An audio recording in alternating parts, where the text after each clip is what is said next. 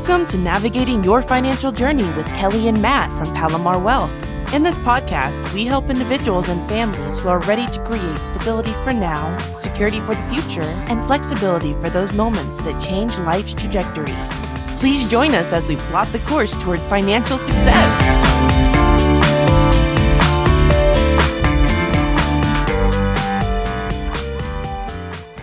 Welcome back to Navigating Your Financial Journey with Kelly Holloway.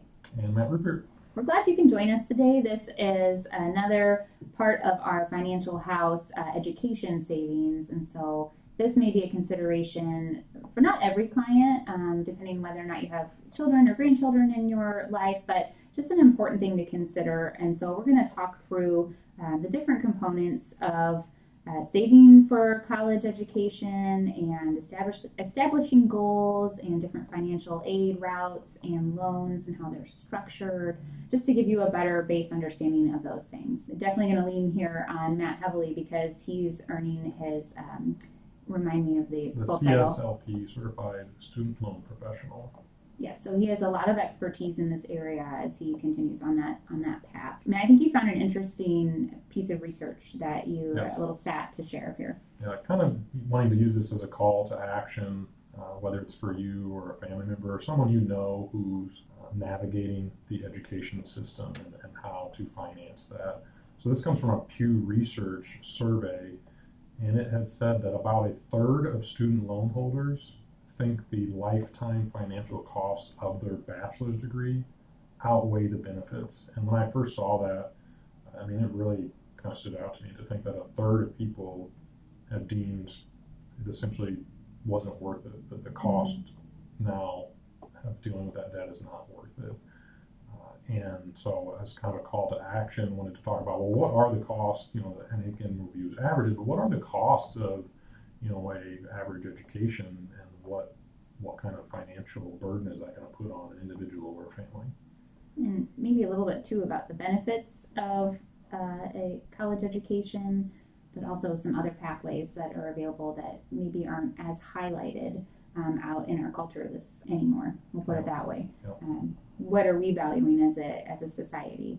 And this one's close to my heart because my oldest child is a senior in high school, and so we are going through this experience right now of, of shopping and better understanding college and college education costs. And so, um, definitely personally invested in this topic myself. Matt, tell us a little bit about how the costs have changed over the years. Inflation for education isn't quite the same as regular Right. inflation. Yeah, traditionally, college costs or just higher education inflation has outpaced normal inflation rates. Uh, the the CPI, which you know tracks inflation numbers, began tracking education costs all the way back in 1977. Uh, the average for college inflation has been six over six percent. When you look at compared to general inflation, uh, has a long-term average about three and a quarter percent. When we get into the actual costs of you know attendance today, uh, and this would be you know factoring in both tuition fees and a room and board. Keep in mind that in-state, out-of-state, private, public, there are some differences in costs. Uh, we have some of those figures here. So like an in-state, a two-year versus a four-year, you're you're looking at an average of a little over thirteen thousand for a two-year in-state tuition, uh, and that goes up to twenty-two thousand six hundred ninety for a four-year in-state. I just want to pause right there. How much of that do you feel is what you would expect it to be? I guess the best way to look at that is like, does that seem like a right number to you? I mean, what's your impression of hearing that? Like a four-year degree now with room and board is twenty-two thousand six hundred ninety dollars. I mean, it's it's it's hard to answer. I guess you know. I think uh, knowing that like room and board is part of that, I think helps shape my kind of perspective. If I think that's reflective of what you know actual cost, Cost because that you know that's really a tangible item of that total cost that you can say, well, I mean, there's obviously costs to you know maintaining a facility where you live and, and things like that. The tuition really that that has some objectivity to it because you're thinking about okay the quality of the teaching that you're receiving. Yes there's Mhm. obviously upkeep of the, the school itself but degree program you're in what's the value that from that education I appreciate that. I was just curious in, in my mind. I think I'm stuck in like the year 2000 about what should college cost Mm. because that's when I went to college in 1999 to 2000, and I was thinking that just seems so high. But perspective wise, you know, that is a good thing to, to keep in mind. This does include room and board, and think of those costs and how those have changed over the last 20 some years. Uh, it steps up quite a bit uh, once you go to four year out of state. That's getting close to forty thousand. It's thirty nine thousand five hundred and ten dollars. And then if you're looking at private versus public, a private four year averages at fifty one thousand six hundred ninety. And obviously, the asterisk here is this is very dependent on the actual school you attend. Right. There's obviously community uh, college programs that hopefully and typically will run on the low side, but there's definitely private institutions. You think about the well-known one, well-known ones. For instance, here in the Midwest, Notre Dame is a pretty pricey uh, school, but there's also the Ivy League schools that are quite pricey as well. Yeah, and we'll get to scholarships and, and so on, but I think it's important to keep in mind that like the sticker price isn't necessarily always the price that students end up paying because they do have often scholarship opportunities or grants or different ways to make their school attractive to, to help students uh, financially afford the different schools. So I think that's something to keep in mind as well. Like there is sticker shock, but also keep in mind that that might not be your end price. It's good to keep an open mind. And so, kind of closing the, the thought there on this being kind of a call to action is, you know, we've listed those numbers, we've listed how those numbers have inflated over time and, and expectations that they will continue to, to inflate. This is a significant financial decision in a family's life and a person's life, and we encourage you to plan accordingly and, and make sure that you're well prepared to to take on that if that ends up being the right right decision for for your education. So I want to circle back to something Kelly you said. You know, talk about the, our society's view of education and specifically post high school education. Yes, absolutely. I think there is more emphasis, um, probably, you know, I'm a child of the 80s and 90s, starting at that time frame of, you know, do better for the next generation and really encouraging college education as the pathway. And not to say that that's not a pathway, but there are alternatives. And I think maybe in the last five years, I've heard more rumblings of um, this emphasis on, you know, trade schools are Mhm, actually yeah. very good paying careers once you get to the point of uh, being self-sufficient you know thinking about things like if you're an electrician and just imagine if you've had a repair in your home you know what that costs they do make a, a high enough salary to make a you know quote unquote you know good career Yeah. out of even something when you're working with your hands and i think there was maybe just a little bit of societal looking down on that for for a time but I, i'm feeling encouraged that i think that's coming back up because we do need all all types of people in all types of roles because as a society we definitely need people who know how to work with their hands. If we're all at a desk job you know what happens when something breaks? Yeah. we're in trouble. Yeah, and you know, I again, similar to Kelly, child of the 80s and 90s, and I still hear this term somehow where you hear about someone say like they're the first person in their family to, to go to college. right And yeah great, happy for them, but again, back to that point of is that the right path? Because there are a lot of opportunities in the technical fields uh, that people can go into. A lot of programs out there. Uh, just just keep everything in perspective. So leading up to you know attendance, uh, if you're trying to, if you're a parent and you're looking at a kind of support system for these college costs, I encourage you to, and I mean I've done this now when my kids are literally toddlers and newborns, is what is your plan for how much support you are going to provide? And, and I say support like think about like a percentage, like Mhm. okay, I know averages of what costs are now. Obviously, they'll be higher, you know, in future dollar cents. But am I planning to cover 100% of it, or, or what is that percent? Establish a kind of goal that you have in mind of I, I'm willing and I'm going to plan for this level of support. Because once you have that, there are some nice college estimators out there where you can kind of plug in. Okay, here's what I have saved now, or here's what I'm planning to save Mhm.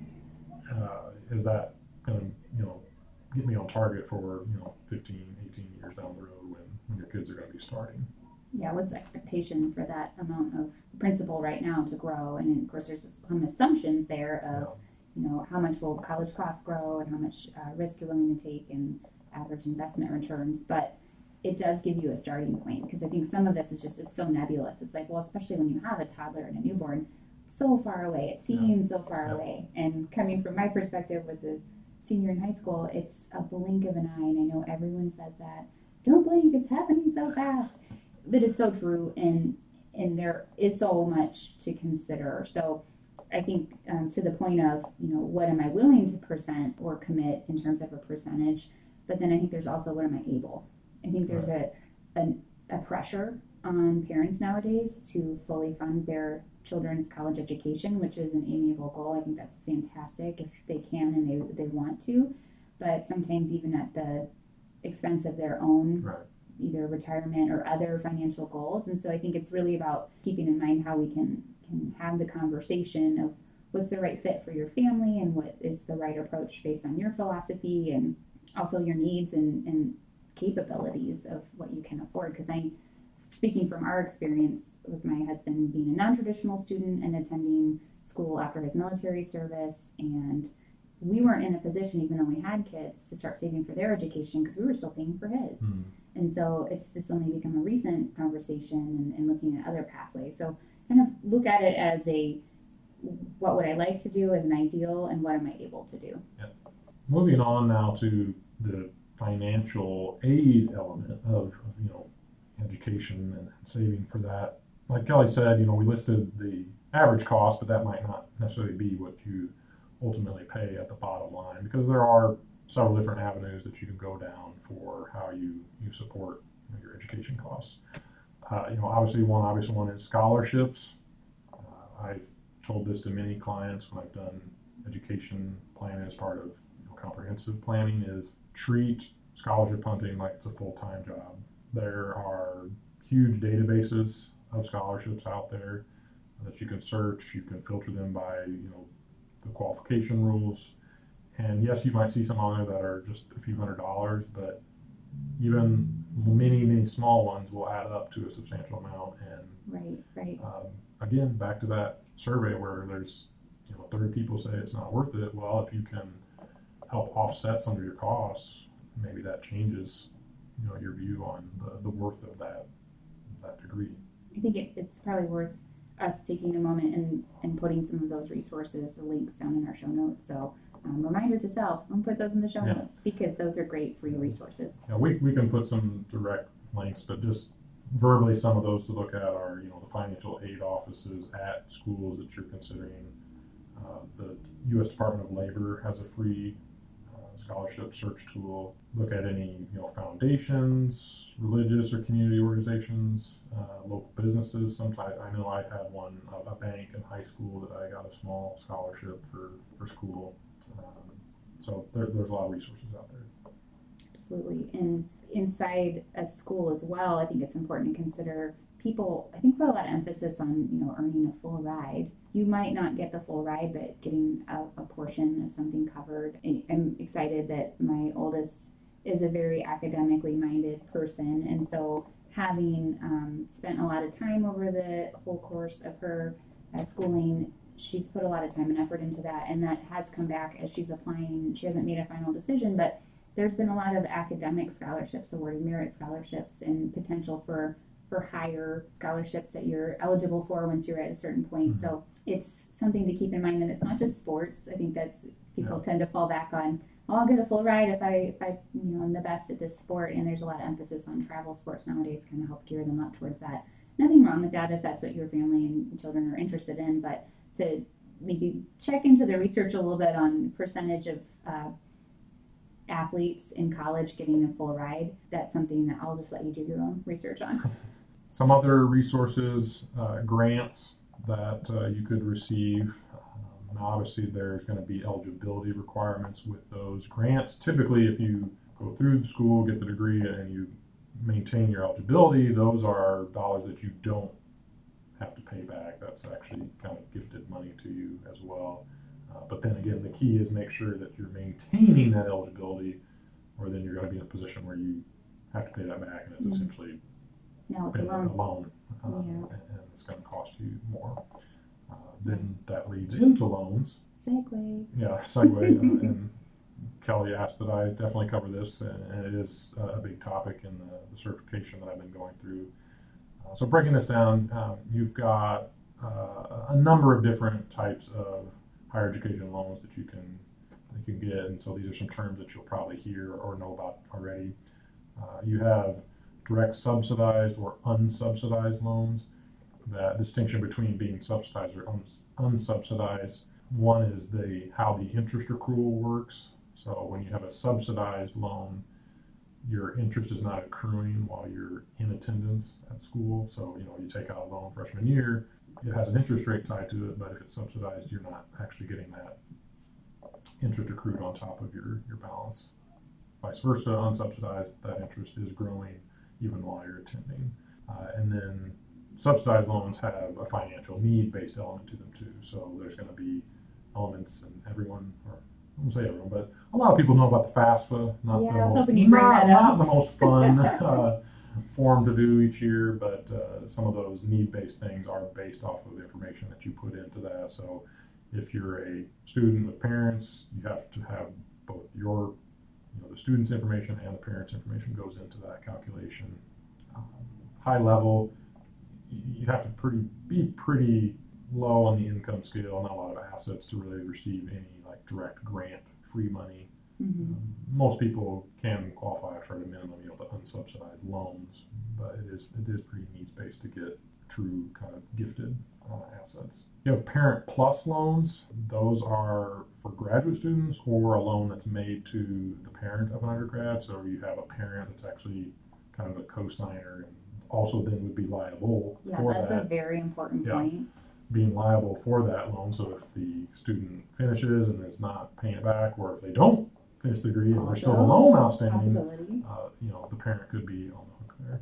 A lot of times, uh, once you're through school and you've had different loans each, you know, semester each year, uh, some people look at doing consolidations. That's where you combine your eligible student loans down into one. It creates a fixed interest rate. It, it kind of averages across what your loan rates were over those different uh, time periods. I will say, I just from more of a hearsay situation, I feel consolidation should be very seriously investigated and, and considered before it's uh, undertaken because I think I've heard several people say, you know, I'm no longer eligible for certain benefits if I've refinanced that in a consolidated loan. So I don't know if there's something specific to look out for, Matt, that you would say in that scenario. Well, there's different rules on what you have, what your loan statuses have to be to even be eligible to consolidate. You know, you have to be trued up. Essentially, you have to be current with your loans. So if you are in a delinquency status, you know, you have to remedy that before you can even do that. You know, in the consolidation process, like you said, yeah, you kind of want to make sure what that is going to trigger hmm is that going to have some un- unintended consequences? Uh, the consolidation, there are different standards of too. There's the standard, which is like a 10 year, but there's a graduated and a, an extended. There's a lot. So I do encourage you to educate yourself and even potentially reach out to someone who has more experience in that field, especially when it comes to this next category of income driven repayment plans. Think about, you know, this year, 2022, the Biden administration had implemented a partial loan forgiveness that's now been postponed and challenged in the court systems. hmm There are some actual loan forgiveness programs through these income driven repayment plans. There's a lot of different acronyms ICR, IDR, pay as you go, or pay as you earn, sorry, P A Y E, and revised pay as you earn. And they all have different qualifications that you have to meet, but there's really some strategic decisions you have to make with some of those because there's some where you could actually file as married separately hmm uh, because of how they count your income towards how they calculate what your income-based payment would be. So there's a lot. Um, and I mean, even as I started taking this coursework, it's like, wow, this is a very nuanced uh, topic, and uh, it can be very beneficial. Uh, but you have to make sure that it's it's truly uh, the right the right fit. And, and this is not just uh, one and done. You know, this is you know this is going to be going from 10 all the way out to you know 25, 30 years potentially that you're structuring these loans. It's like a mortgage. Yeah. It's a sigh there Sigh. for me. um, so the last thing we wanted to cover, if you're at an earlier stage is thinking about different savings vehicles. And so, saving for college is a goal many people have, or to help uh, grandchildren or nieces and nephews, you know, people you care for. There was a, a, a story of, uh, I think, someone in the area who had opened 529 plans for neighborhood kids mm-hmm. that she liked and kids in the church that she liked. I mean, I shouldn't say just liked, but, you know, that she wanted to support those families. Mm-hmm. And so a lot of people, I think, could be interested in hearing more about this. Wanting to hear about, I think, most 529s, I think that's probably the hottest one out there right now. It has the most attention. And since we're in Illinois as well, there's some additional benefits to a 529 contribution. So, oh. Matt, share a little bit about 529. Yeah, 529, they're kind of like the primo option for, for savings vehicle. There are others that we'll talk about, but 529 kind of takes the cake. Uh, they're very flexible in terms of there are no like income phase out rules. You, you know, you, you, can be a high earner and still are allowed to contribute. The, the limit for what you can contribute on an ongoing basis is very high. I mean, it's it's so high that I just tell people it's like I don't know where you could send your kid to spend that much money, uh, but you know the limits are very nice. Um, the flexibility of being able to switch among siblings. So if you've got multiple kids, like Kelly's got four children, yes, you know, what if you know, again, if you're doing this planning when they're young, you might have that question of like, well, what if they don't go? Yeah, uh, yeah, you and, categorize that money for college, and if they don't use it, you know, um, five two nines are nice in that you can actually transfer that to a sibling, and there's no tax consequences for doing that transfer.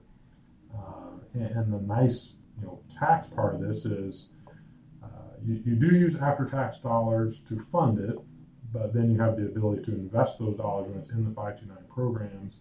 Those uh, dollars grow tax deferred, and then if you take the money out for qualified education expenses, uh, it is then not taxed that money that you take out.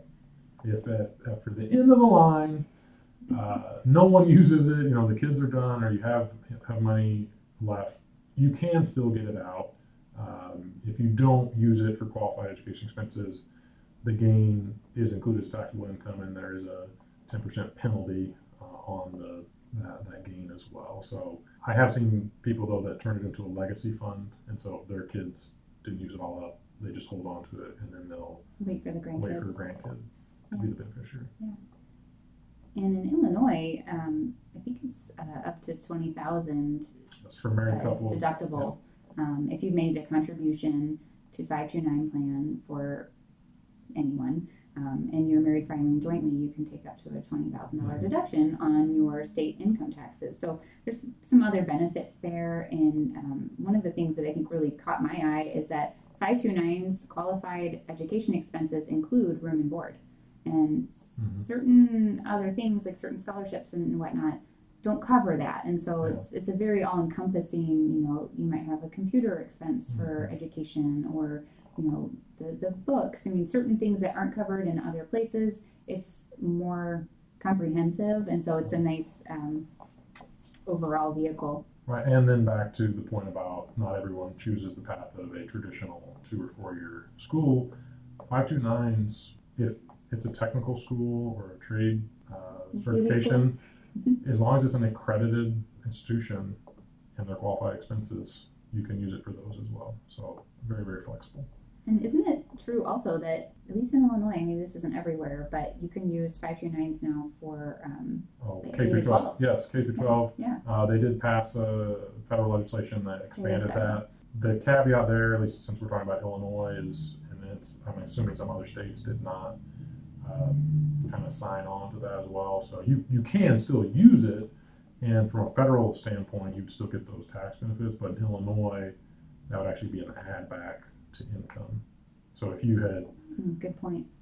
say five years ago, you'd contributed and then you actually started pulling funds for K through twelve, you're still good on the federal side, but Illinois would then make you add that back. So they, they would have given you a deduction when you had contributed, but then since you took it out for K through twelve, they make you add that back to income. Boo. Yeah. Not the greatest news, but I, I did want to call attention to that because I think that's kind of a a newer feature yeah.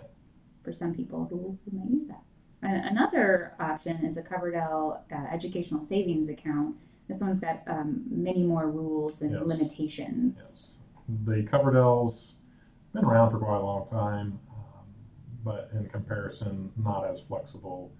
Uh, they have a $2,000 annual limit, and that is per the beneficiary. So it's not 2,000 that just any person can give. It's that's that's the limit on how much a beneficiary of that education account can receive. Um, so when you think about back to our average costs, uh, unless you literally started this the moment they were born very diligent about this, um, it might not be able to accumulate enough yeah. of, what, of, what, you need to get going. It, it, still has some of those tax benefits, um, so I don't want to discount it completely, but it does have income limitations and, and limits and, that such. And then our favorite topic yeah. of the 2022 year, I-bonds. I-bonds, they've been popular not for this reason, not because they're an education bond, but uh, because of the unique interest rate structure that they have. But uh, I-bonds, maybe we'll have a later episode that, that just talks about them, but. Uh, it probably deserves its own episode. I-bonds are a education bond. If you take the, uh, if you catch that in and receive the interest on it, if you use that for qualified education expenses, then you can actually um, exclude that from from your taxable income. So that's the kind of savings benefit from using an I-bond for, for education expenses. I don't think a lot of people are using it for that right now. It's been no. very popular just because of the you know, the inflation rate this year versus yeah. what, what it's paying out. And and we will probably spend more time in a future episode on that. But they it, they're interesting because they have two interest rates and the floating interest rate is the one that's tied to inflation. And so only when our inflation is high do we see higher numbers there. Definitely worth it a look. And then the last one that is really, I think, kind of under a rock that people don't think about often is a Roth IRA option, which does have some drawbacks. So yeah. tell us about that. Yeah. So, I mean, just a Roth IRA in general, right? You're using after tax dollars to fund that. And then if you meet the qualifications, taking it out later in retirement, those dollars and the growth come out tax free. So you think, okay, well, how do I use that for education because I'm not going to potentially be at you know the, the, required retirement age. Well, the other component of Roths is at any time you can actually come back in and pull out your basis, so your original contribution. Uh, if you leave any gain that's accumulated alone, then you're not getting hit with those you know, tax consequences and penalty. So there are people that will use a Roth as the savings tool. Uh, and then when it comes time to pay for education, they only are tapping the basis. So it's a first in, first out type mechanism. Uh, and then they use those dollars. So there's, there's still going to be the potential gain that's left in there that will, could still be there for future retirement purposes. Um, but the other part of the, the Roth vehicle was used for education. I'll let Kelly give her opinion too. I, I do find that the drawback here is that in, my view, the Roth is a retirement vehicle, mm-hmm. and I would rather use it for its pure intended purpose. Uh, you know, the, the the benefit you're getting on the Roth, especially if you get, you hold it for a long time, is if you get that compounding long-term growth. You know, that's that's a huge benefit in retirement period to be able to take those dollars tax free. Well, if you're coming in and, and raiding that account that you could be damaging that long-term potential. Raiding our R A I D like Raiders of the Lost Ark. Yeah. Not rating with a T. Um, so yeah, making sure that if you do consider that strategy, that you look maybe take a calculation and say, what if I kept that in here in future dollars? And yes, of course, there's some assumptions there on rates of return and inflation and whatnot, but you know, really see like what does that become in the future that I took out um, to, to pay for this current need of education. So it's an option, but there's probably more advantageous options available. I shouldn't say probably. I'm going to be confident here and say there are more advantageous vehicles. So definitely look into those. And I think I've said it several times, but find find that expert, find that um, that specialist that can help you uh, really explore these topics. There are a lot of resources out there that are free. We'll put those um, scholarship links yep. in our show notes. Database, yep. What do you want to leave us here with, Matt? Merry Christmas. No. it is almost Christmas. Uh, yeah, so just leave it with education is different for every person, and where they're going to get that education is going to be different as well. As always, this is a part of navigating your financial journey. It's an important step make sure you're educated, um, and have a good plan in place. We'll see you next time. Thanks.